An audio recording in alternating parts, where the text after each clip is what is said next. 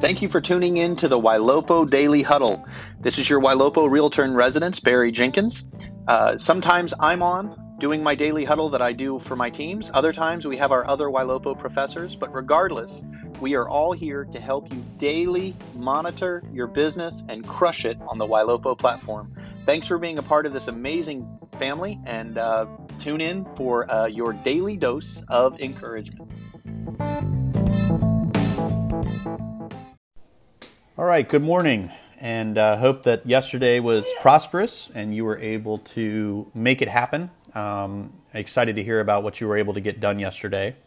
Before I ask you what you did yesterday, I want to I want to start by kind of um, taking you back, right in um, in your mind, to the last time you uh, worked a job that you were either required to be physically at a place for 40 hours a week or that um, you know you were you you know you, you had to clock in right? And um, and and so go back into your mind um, and think about the the last time or a time that you went to work you clocked in and you uh, you had to um, do the job and that feeling of not wanting to be there. And you're just kind of sitting there.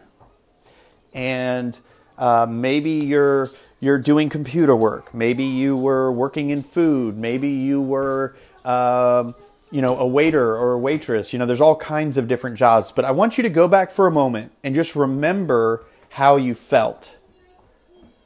And it's an honorable thing to work for someone and, and, and make an hourly or salary wage. I'm not demeaning it.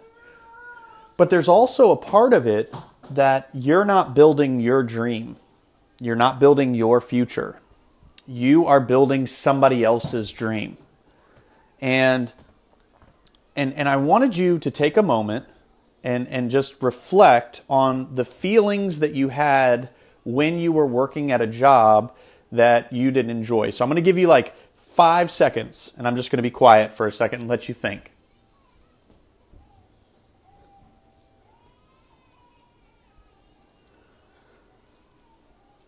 Okay, does anybody have a word or two about um, if they if they were able to think about how they felt uh, the last time they were working for someone in that type of role?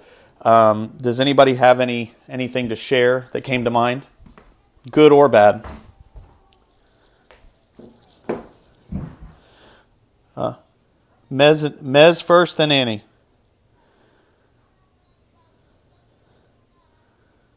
Okay, all right. Annie? Trapped, okay. Very similar. Uh, anybody else? All right.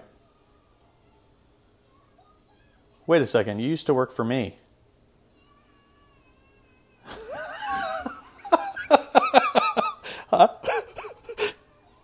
um, I am picking on you, and it's fine if you felt unchallenged. Um, okay, so those are all great thoughts, right? And I'm sure each of you, if I really tried, I could pick out a few things that um, uh, you know I could I could ask you to share, but I'm, I'm not going to make everybody share. The idea here is to remember where you came from and remember how you felt. And the reason why I want you to do that is you have an incredible opportunity as a real estate agent to really um, set your own goals and and have an unlimited access to whatever it is you want as long as you're willing to put in the time. And and what made me think about this is uh, Tuesdays and Thursdays, my wife uh, works part time, uh, not even really part time, but um, and uh, I try. I drop off our 11 year old at a, a, school, private school off Battlefield Boulevard, and I try to take my two year old to uh, the trampoline park in, in Greenbrier, and we normally hang out for about an hour. And I was thinking how amazing it is that as a professional running several businesses, I can take an hour and run around a trampoline park and jump in the ball pit and you know, tickle them and laugh and not have a care in the world. And nobody's mad at me about it. And that got me thinking about the last job that I got um, at an insurance agency when the market crashed. I was trying to support my business, and this is 2009, 2010, and I didn't feel great. I felt trapped, as one person said. I, I, I felt nervous because I felt like the boss was always mad at me. Um, I, I would wake up in the morning and, and like really not want to go to work. Uh, bad storms would come. And because I was in the insurance industry, I couldn't go like make sure my family's safe. I had to work in an office and answer the calls when someone says my roof is leaking. What do I do? And now I can I can shift my day around my family or whatever else I want to shift my day around. So why am I saying this? I'm saying this because your efforts, whether it means calling more than you did last week or learning how to perform better on the call, aka when the, when the consumer on the other end of the phone gives you a super lame excuse about why they're not ready, you've, you've learned to affirm their lame reason, make them feel heard, and then act like they still need you. That's where performance comes in.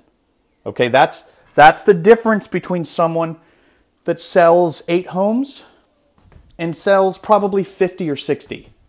That really is the difference maker because very rarely does a lead lay down and say, Yes, please help me. I need your help. They normally have a lame reason why they don't need you. And, and really, what you're doing is you are protecting your own business by striving and working harder and um, performing better than you did on the last call, learning and saying, Barry, this is what I'm hearing. How do you overcome that? And you are basically doing this so that you don't have to feel a dead end or challenged or, or unchallenged or um, as I felt like a prisoner in a matter of sorts and I couldn't focus on my family.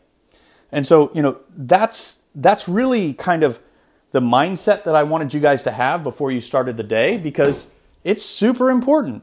It's super important to remember where you came from. It's valuable. You don't want to keep looking backwards, but occasionally you want to look back so that you can charge forward.